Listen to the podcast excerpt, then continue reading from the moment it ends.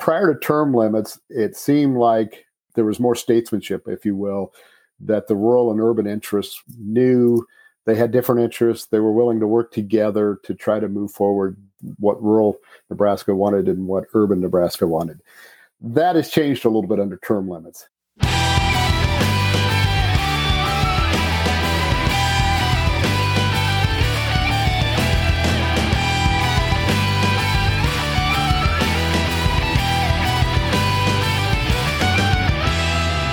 Welcome to Straight Talk with NDFB. I am your host, Emery Melhoff. Join me as I explore the issue of Measure One, a constitutional amendment to change our Constitution to put term limits on our governor and on our state legislators.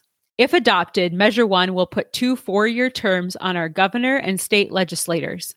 In spring 2022, North Dakota Farm Bureau took a stance against term limits. We believe term limits on our state legislators will increase the power of the bureaucracy of agencies, increase the power of the executive branch, and ultimately harm rural North Dakota.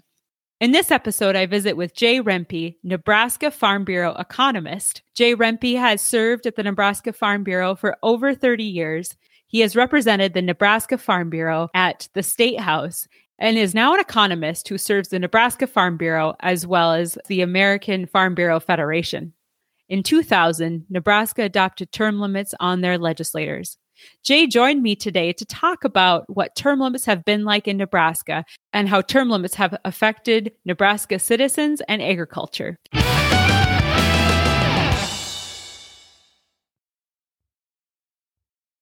Welcome to Straight Talk with NDFB. Today we have on Jay Rempe, an economist with the Nebraska Farm Bureau. Hi, Jay. Good afternoon. How are you doing today? I am doing wonderful. It's a beautiful day here in Nebraska, and, and uh, it, I love this fall weather. It's nice to enjoy. So, Jay, you are an economist with the Nebraska Farm Bureau. Uh, can you tell us a little bit about what you do for the Farm Bureau down in Nebraska and how long you've been there? You bet. Uh, I've been with Nebraska Farm Bureau for it'll be 29 years here in about two or three weeks, and uh, for most of that time, I was uh, in charge of our state house lobbying. So I would be our primary lobbyist down at their, our capital and here in Lincoln, uh, working on a lot of different issues related to agriculture and, of course, the the policy that our members set, Farm Bureau. But then about six years ago, kind of dusted off my uh, my graduate degree in ag economics and uh, doing more work behind the scenes now, doing a lot of research and analysis and outlook, and and uh, doing some uh, analysis of, of, policy issues as they come up, and, and try to provide a little more number crunching and data and information for our lobbyists, both at the federal and state level, in, in some of the, the work they do. So you've really seen the whole gamut of how the policy is made and developed, and then um, looking at the economics and how policy interacts with those economics and then how economics informs and, and shapes the policy.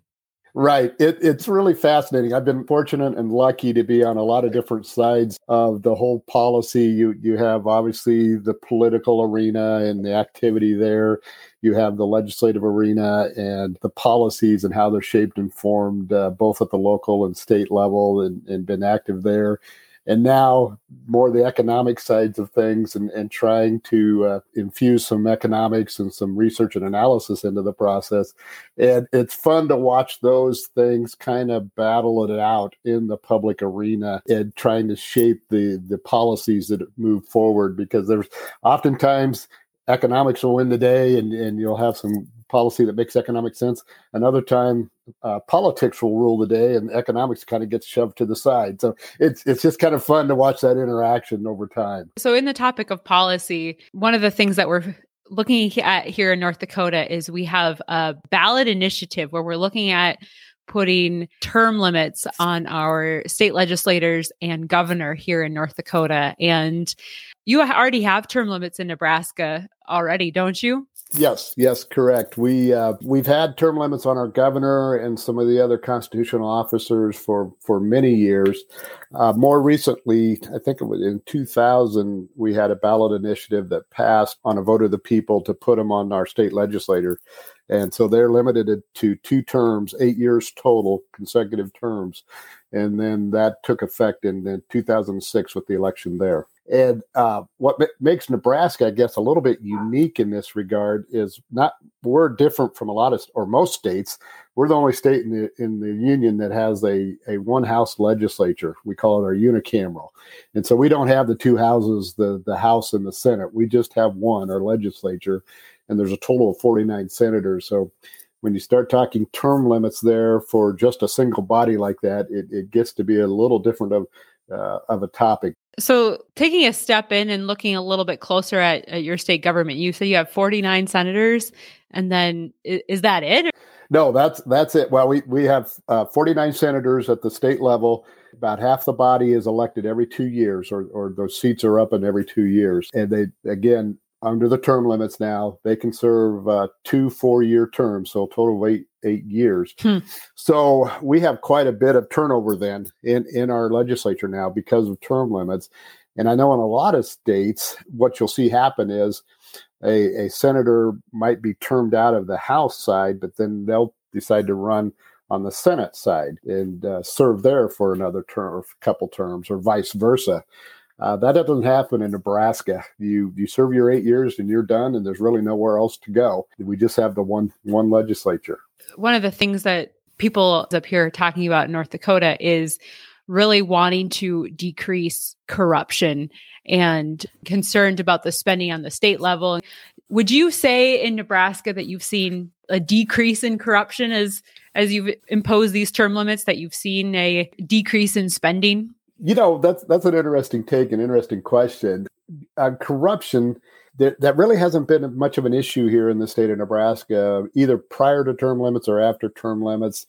Uh, we have some pretty stringent uh, campaign reporting requirements, along with campaign or lobbying requirements. Uh, I, as a lobbyist, have to report my activities and and where I spend my money and those kinds of things. So those were were in place, and I, I really don't see uh, I haven't seen much difference.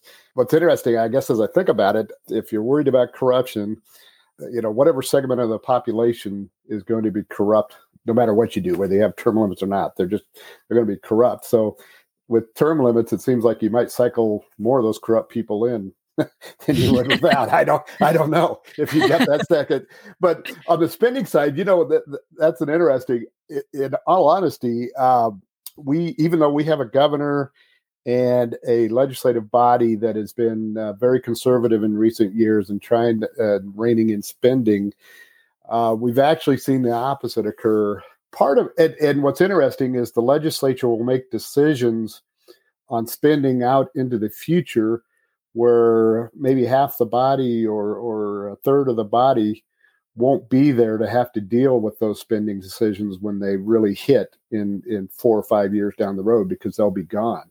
So it almost I think becomes an easier vote for them to agree to that kind of spending because they don't have to worry about it if it if it gets in trouble or the state has trouble uh, four or five years down the road. You're saying basically they're not going to be held accountable by their constituents back at home, and so they don't really right. have the consequence of losing office. Is that what you're saying? Right, exactly. And that's one of the interesting things we've seen here. Um, for those of us that are are kind of weird about this and follow votes closely on a lot of these things, in that second term, if they're reelected to a second term, that senator really is, is not accountable to anybody per se. Mm. They're they're folks back home because they don't have to worry about getting reelected they're a little bit of a, of a free agent, if you will. And, and over time, we've seen some different votes out of people. You think, wow, they they would have never done that, but yet the, because they're kind of a free agent, they'll cast some interesting votes.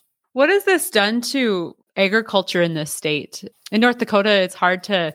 We just got through redistricting. We obviously redistrict every 10 years and we lost several rural districts to the two largest cities here in North Dakota and sad to see those those rural legislators go and, and sad to see that rural representation leave. But it's it's hard enough to find a farmer or rancher who wants to take time away from the field or the cow and run already. Right. But I mean, maybe term limits gives more farmers an opportunity to run. Like, what have you seen in Nebraska? Uh, what's interesting is uh, once a person gets elected, more often when they run for reelection, they'll be unopposed just because anybody thinking about running knows that in another four years that seat's going to be open, so they'll just wait. And so we've seen more people running, uh, and I would guess I I haven't sat down and looked at it a little bit. We've seen uh, probably some more farmers and some more folks involved in agriculture run. Uh, I was really nervous, a little worried about agriculture in rural Nebraska prior to term limits had done a really good job of getting senators into leadership positions in the legislature and committee chairs and, and other things. I was really nervous about with term limits whether that would would be diminished or not. It it has not, uh, primarily because the body has become more political, and we're a heavy Republican state, and rural Nebraska tends to be more Republican and so they the, the, Republican leadership are are playing more of a role in in those leadership elections, and so we're seeing some rural folks stay in. On the negative side, though, we are seeing more and more people in the body that don't have a connection to agriculture, and it takes a little bit of time. Agriculture is complex to understand how the cattle markets work, how crop production works, the ethanol plants, all those things that you deal with, and trying to to educate and get those members up to speed on what they need to know to make the informed decisions related to agriculture it's getting more and more difficult just because you're trying to do it more often with more people in a smaller amount of time uh, whereas when you didn't have term limits you had a little more time to get that person up to speed and they would rely on some other people to, to help them out and you're not seeing that so much today. One other thing on that uh, since term limits it's always been in nebraska and I, i'm guessing it's got to be the same for north dakota as well. Over time it hasn't been so much so the political parties that kind of uh, get into dust ups and fights like we like you see in Washington D.C. It's more in Nebraska rural urban interests because there are different interests and different policies that they want to achieve. And prior to term limits, it seemed like there was more statesmanship, if you will, that the rural and urban interests knew they had different interests. They were willing to work together to try to move forward both what rural Nebraska wanted and what urban Nebraska wanted. That has changed a little bit under term limits. And and I think it's just a matter of senators are there. They know they're only there for a short limited amount of time. They just want to pound something through and get it done. And they're not building the relationship and doing the necessary trade-offs to try to achieve. And so we see it seems like a lot of more uh, rural urban splits and divides on some things, and that hasn't been very helpful to to uh, moving rural Nebraska forward. Hmm. Because then it becomes more of a, a majority rule versus a dynamic right, exactly. relationship building. Yeah. Hmm. Right. Exactly. I think rural Nebraska has lost a little bit of that ability to build those relationships uh, in order to move some things forward. Now we we still are able to accomplish some things, but it's just become a lot harder. I think. How has this changed the relationship of the senators with the different agencies or different, you know, government elected officials? Mm-hmm. Because, uh, you know, your state legislators have term limits, your governor has right. term limits, but does anybody else have term limits?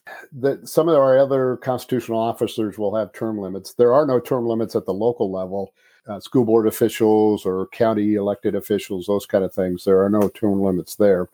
And, you know, our classic civics government class, we have the three branches of government: the courts, the, administrative, and with the governor and the legislative branch. In my opinion, the legislative branch has become diminished here in the state because of term limits. And it's because of that loss of institutional knowledge and experience that body used to build that could counter some of the state agencies with people that have been employed with the state and, and lead those agencies that have been around for many years it's tough to keep that level of knowledge and experience and expertise in the legislative body, and so they just kind of lose out. And then the governor has is driving more of the agenda now too because of that loss of knowledge. And and the reason it's current, I, I mentioned that we have um, half of our 49 senators are up for election every two years, so. This year's a good example of those that are up for election. 16 of those seats are, are open because of term limits. And so, following after this November's election, we're going to have 37 senators or 75% of the body that only have four years or less experience in the legislature. Well, that's that's really hard to keep that institutional knowledge and that experience and expertise up to uh, what everybody else has. And so the governor and the state agencies and even lobbyists too. We've become more powerful just because we've been around longer. We know the ropes. We know which levers to pull. We know how to think, get things done, and we know the issues. So uh, I, I think the role of the legislature has shrunk a little bit over the last few years. That seems to be concerning to me because the whole intention behind the legislative body was that these people would represent the people back at home. And obviously the governor does too, but he represents the whole state, not just a couple counties. And and the courts don't represent anybody. They're supposed to represent the law. Mm-hmm. It almost sounds like that you're actually seeing a decrease in local Nebraska citizens having influence and power. I, I truly believe that. I, I think so because to me, and and I'm going to show my bias here definitely because I my uh, majority of my career was spent working within the legislative arena. I've always put the legislature and, and legislative bodies in general a, a, at a higher plane in terms of their ability to to govern the people because they are elected by the people. They are the closest ones to the people, and they bring the things that are happening in their local districts to the body. And so I've always put that up as a pretty high regard, and and I think that has slipped now because of term limits. I, again, you lose that institutional knowledge, and you lose that uh, experience because it's it's not easy to come into a body like that and have to deal with criminal law, healthcare issues, tax issues, regulations of who knows how many different kinds, and then all the social issues that they're asked to deal with as well. I mean, that is so much that is thrown at these people and uh, it it takes a it takes a good chunk of time to get up to speed and get to get your feet on the ground and get a sense and feel that you know that you can accomplish some things. And so with term limits, we we're taking away some of that opportunity to build that expertise. And I and I think we've seen the legislature and the people of Nebraska suffered because of that. Okay, so maybe term limits for state legislators is not a good idea. But what about the governor? You know, th- that's interesting because it really hasn't been an issue here in Nebraska. Uh, as long as I can remember, it's it's been part of our, our law, our constitution, and no one really talks about it. There have been discussions and movements over the past to change the term limits on our legislature, uh, extend them to to uh, three terms uh, uh, instead of two. We took a vote of the people to get rid of them altogether, which failed. Nebraska Farm Bureau has been part of that effort to try to extend it to three terms. But it's like the governors, uh, and I think they kind of view the governor a little bit like the president of the United States, that if the president of the United States has term limits, then the governor should too. You know, the legislative body, I think people ha- have a higher deference to, if you will, because they are representing the people on the ground and so I think that's where more of the discussion takes place on term limits as opposed to the governor and, and like the president of the United States. It's unfortunate because in North Dakota, with this measure that we're looking at, amending our, our constitution with, uh, the governor and the state legislator are lumped in together. And so we can't even have a dialogue or conversation about potentially maybe we limit the governor's term. The governor serves, like you said, the governor is more mm-hmm. like a president figure because we have to talk about term limits on our state legislature. And mm-hmm. and that's a that's really unfortunate because it's not you know open and free dialogue. Right. Yeah I, I, it, it is unfortunate. And it, to me they, they need to be separated a little bit because they're they're different offices. They're meant to do different things. They have different constitutional authorities. And, and so to me it makes sense to talk about a little bit separately. Why do you think term limits are so popular when you look at the polling that, that is done, politicians are at the bottom of people's uh, list of, of who they trust, who who they're loyal to. Farmers, by the way, are usually at the top, so that's that's always a good sign. but, and, and it's funny, everybody they have a distrust of politicians except their own. I think term limits are very very popular because they thought, okay, we need to get the turnover. We need to uh, get people moving through the system, get a fresh perspective. And so I think, and particularly in Nebraska, when they're first instituted, we had a, a one legislator that uh, had served for numerous years, numerous terms, that was a bit of a, a, a, uh, a pill in everybody's side, if you will. and, I, I think a lot of it was in Nebraska, anyways, directed toward that one individual, thinking, "Hey, we can get get rid of this senator that way."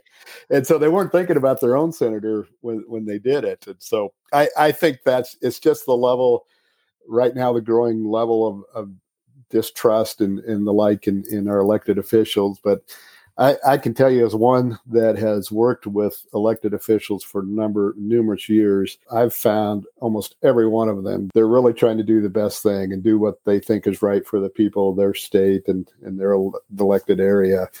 To me, if they're willing to serve and put forth that effort and they have that expertise and want to continue to do it, then we should let the voters decide whether or not they're worth continuing on rather than put artificial limits on them.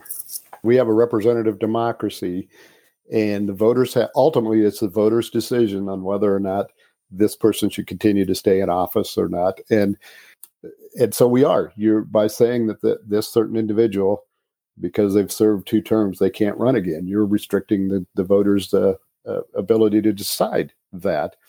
And i often have thought that if if we're concerned about somebody being in office too long or that we need to get a fresh perspective in there, then we just need to get more people to run and, and uh, qualified people, good candidates to run. How do we get rid of Nancy Pelosi? because it, it seems like that's what this at least in North Dakota, that's what the conversation's about. You know, I've mm-hmm. we're in county annual meeting season, and I've been going to all the county farm bureaus and and talking. And there's a lot of conversation about when you talk about term limits there's right. conversation oh well nancy pelosi's been there too long and how can we even get how can we get rid of her? Because will, will, this measure even do anything about that?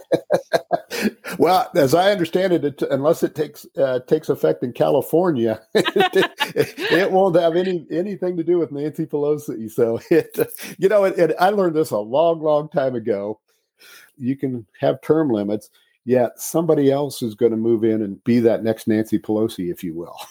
and so that's not going to change. There, there are going to be those people out there, and they're going to have voters that uh, have different opinions from each other. And, and that's the beauty of democracy in the American system, I think. What's interesting with term limits, the political parties have become much more involved in these legislative races and campaign spending has ratcheted up quite a bit. It used to be a typical race in for a legislative seat in, in Nebraska was, you know, around fifty to hundred thousand dollars to run it. Now we're talking in rural areas for one candidate, hundred thousand dollars, and here in Lincoln or Omaha, two hundred fifty thousand dollars. And wow. we're seeing a we're seeing a lot of outside interest groups come in and contribute and send out flyers and stuff. So that's carried over into the body now. And, and these political parties are saying, okay, we helped get you elected. Now you got to toe the line in terms of what we want done and, and things and other groups. So I, I, we've seen more of that happen. It, it's become a lot more polarized, and, and part of that is just the nature of what's going on in the country now too. But I think part of it is term limits as well, with the uh, increased political campaigns and spending and, and dollars being poured into these campaigns. So if a goal of the term limits is to try to to get some of this money out of the political campaigns and and some of that kind of stuff going on, that's not going to work. Hmm. Thanks, Jay, for being with us here on Straight Talk with NDFB and sharing your experience with term limits from um, the Nebraska perspective. It's really awesome to have you be able to share with us what your experience has been and what the citizens' experience has been. And it's nice to not have to have the conversation in North Dakota for the first time, that we can look at other states and and the effects that term limits have had on them. So thank you for coming on and, and sharing your experience with us. You bet, Emery. I enjoyed it very much. Thanks again. Thanks, Emery. Yep. Take care. Bye-bye. Bye. You've been listening to Straight Talk with NDFB. If you would like to find out more about term limits and what Measure 1 does and doesn't do, visit ndfb.org.